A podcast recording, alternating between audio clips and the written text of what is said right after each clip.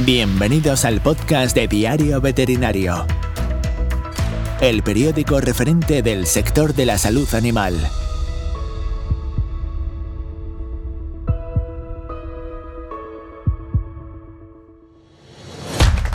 Hola a todos, somos Fernando Sarrate y Sergio Barbero. Y en este espacio vamos a dar una visión profunda y objetiva a la actualidad veterinaria.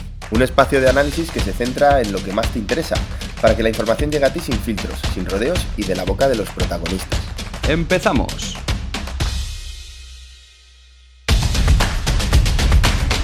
Diario Veterinario, ahora también en formato podcast.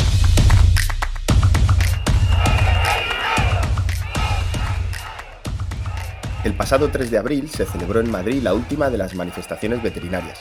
Veterinarios y trabajadores de la salud animal unieron sus voces en torno a una convocatoria inicialmente surgida de la iniciativa popular y a la que poco a poco se fueron sumando varios colegios provinciales y organismos del sector. El acto congregó a unas 3.000 personas, según la organización, y todo en torno a un manifiesto que resultaba ser más un compendio de viejas reivindicaciones de la profesión, pero que resultó en un estallido de indignación de los veterinarios. A pesar de los tímidos apoyos de algunos colegios provinciales, el acto fue encabezado principalmente por veterinarios anónimos. Hoy nos preguntamos, ¿y ahora qué? ¿Qué fue de esas reivindicaciones? ¿Cuál es la letra pequeña de todas esas cuestiones? ¿Están en vías de solución? ¿Cuáles son los obstáculos para que no se alcancen?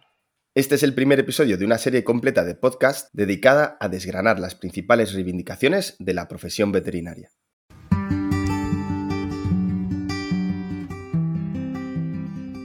El lema de la manifestación era Somos sanitarios, somos veterinarios. Pero, ¿qué es una profesión sanitaria? Las profesiones sanitarias se recogen en el Real Decreto 44-2003, donde se contempla la veterinaria junto con otras profesiones como la medicina, odontología, farmacia, enfermería o fisioterapia.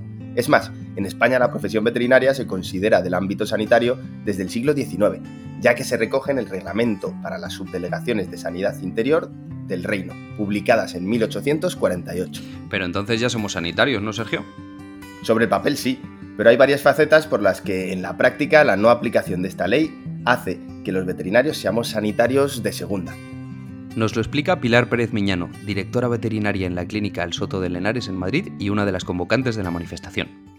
Sanitaria es eh, aquella donde el profesional está capacitado y cualificado para brindar salud y por tanto eh, dar los tratamientos y cuidados necesarios al individuo al que eh, trata de mantener esa, salud. En el caso de, eh, de los veterinarios tenemos dos áreas, que es el cuidado del individuo, en este caso serían los animales, pero también eh, las personas, eh, los humanos, evitando, mm, o mejor dicho, protegiendo, protegiéndolos de, em, de enfermedades de transmisión de origen animal.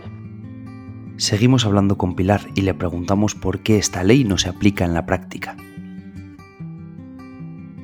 ¿Qué implica en la práctica la aplicación de esta ley? Lo primero de todo es que pertenezcamos al ministerio que nos corresponde, que es el Ministerio de Sanidad. Porque si es una profesión sanitaria, le corresponde estar en el Ministerio de Sanidad. El, segundo punto, el poder hacer eh, la especialidad en salud pública. Todos los años salen convocatorias donde biólogos, farmacéuticos, eh, psicólogos, eh, químicos, eh, pueden acceder a esta especialización y sin embargo los, los, veterinarios no. Los médicos humanos tienen el MIR, pero nosotros no tenemos el BIR. Y esto es un gran problema para aquellos que quieran participar en, en la especialización en salud pública. Asimismo, otro punto importante es que no estamos incluidos en la, en la red de vigilancia eh, de salud pública. Esto es un grave error, o por lo menos no estamos claramente incluidos. Eh, y es un grave error porque al no estar incluidos, mm, la población se expone a estar eh, desprotegida ante las enfermedades de transmisión de los animales. De la misma manera, los médicos son considerados autoridad sanitaria. ¿Qué quiere decir esto? En el caso de que un médico humano viera um, señales eh, claras de maltrato hacia un niño, hacia una persona, pues puede hacer una denuncia con todo el respaldo y la protección que la ley le otorga. Sin embargo, el veterinario no lo puede hacer. Eh, teniendo la ley de bienestar animal eh, en ciernes, el no poder ser considerado autoridad sanitaria no nos permitiría el poder hacer unas denuncias de maltrato animal.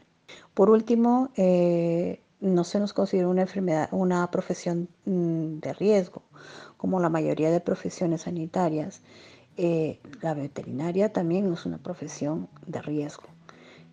Además, es sabido la cantidad de enfermedades que son transmitidas, eh, que son transmisibles eh, del animal a, las personas y por tanto a los, veterinarios, que somos la primera barrera y que estamos los primeros en contacto de ellas. Entonces, esas son las cosas en principio que yo creo que son las más importantes para que en la práctica sea real. Así como, y lo más importante, es que se cambie la titulación. La titulación debería ser eh, licenciado en medicina veterinaria. Diario Veterinario el periódico de referencia del sector veterinario. Otra de las clásicas reivindicaciones es la rebaja del IVA en servicios veterinarios. Claro, es que hoy por hoy los servicios veterinarios soportan una carga impositiva del 21%, el mismo que el de los artículos de lujo.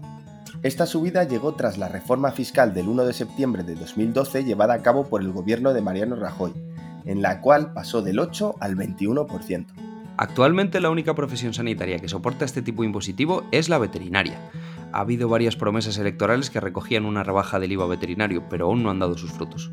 Sobre el IVA veterinario nos habla José Luis Villaluenga, consultor de gestión empresarial en centros veterinarios y profesor asociado en los grados de veterinaria y medicina en la Universidad Alfonso X el Sabio. El IVA de los servicios veterinarios en nuestro país es un tema bastante controvertido. En España en este momento hay tres tipos de IVA. Tenemos el IVA general, que va al 21%, que fundamentalmente es el IVA que, se aplica en los servicios. Tenemos un IVA del 10%, que se considera el IVA reducido, donde se incluyen pues, la hostelería, el transporte y los medicamentos veterinarios. Y luego tenemos un IVA del 4%, que es el súper reducido, que es el que se aplica, aplica libros, medicamentos, productos alimentarios básicos, etc. Según el artículo 20 del apartado 1, número 3 de la ley del IVA, los servicios eh, sanitarios relacionados con el diagnóstico, tratamiento y seguimiento de las personas físicas están exentas de IVA. ¿Qué pasó en el año 2012, en septiembre? Bueno, pues que hubo un incremento impositivo de 13 puntos. Evidentemente, pues en base a mi experiencia os puedo comentar que un 50% de los veterinarios subieron el IVA, o sea, aplicaron esa subida del 13% al precio final del producto, perdón, de los servicios, pero hubo eh, otro 25% que aplicó la mitad y hubo un 25% que no aplicó la subida del IVA. En estos últimos, los que aplicaron la, subida media o los que no aplicaron la subida, pues evidentemente hubo un deterioro en los indicadores económicos y laborales de los años siguientes. Eso repercutió en que hubo despidos en el sector, en que hubo cierre de clínicas veterinarias, pero en estos años las clínicas se han ido equilibrando. El IVA es un impuesto indirecto que se aplica al adquirir ciertos bienes o servicios y recae siempre sobre el consumidor final. Y las clínicas veterinarias como empresas o como profesionales autónomos ingresan trimestralmente en la agencia tributaria la diferencia entre el IVA de vengado, que es el cobrado, y el IVA soportado o pagado. Le preguntamos a José Luis cómo de razonable es que los veterinarios pidamos la rebaja del IVA y cómo influiría esto en la salud pública y en el sector. ¿Por qué se pide la bajada del IVA? Pues la bajada del IVA se pide porque posiblemente el IVA que deba de tener un servicio veterinario debería de estar eh, sería el IVA reducido o el del IVA del 10%. ¿Es razonable esta bajada? Pues yo creo que es razonable, pues porque los animales forman parte de nuestra familia, son algo fundamental y no puede considerarse como, como un servicio tal por cual. ¿Qué beneficio tendría para la salud pública? Pues para la salud pública posiblemente tendría el beneficio de que bajarían precios, sería más asequible el veterinario y posiblemente irían más eh, mascotas y más propietarios a, a, la mascota. ¿Por qué no se hace esta subida? Bueno, pues yo, perdón, esta bajada, pues yo creo que fundamentalmente por tema político, porque el veterinario hoy por hoy no está considerado como un profesional sanitario y las autoridades no lo ven. Y yo creo que también por un tema económico. De todas formas, a mí me gustaría puntualizar un par de cosas ya para concluir con este tema del IVA y es la siguiente. Los precios de los servicios veterinarios en España generalmente no están eh, adaptados a sus costes, quiere decir que son bajos. Si se baja el IVA veterinario, eh, que esperemos que se baje a ese IVA reducido del 10%, ¿qué va a pasar con aquellas clínicas que no subieron el IVA? O aquellas clínicas que subieron la mitad.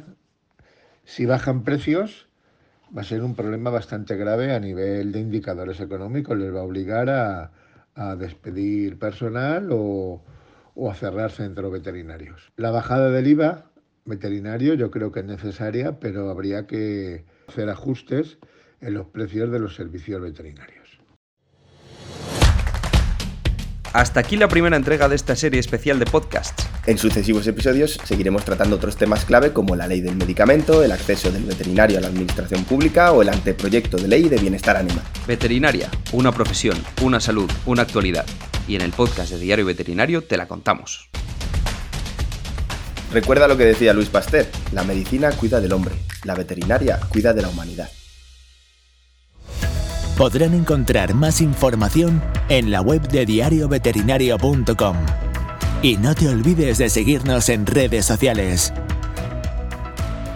Somos Sergio Barbero y Fernando Sarrate y podrás escucharnos también en nuestro podcast Vetorama, Veterinaria ad libitum.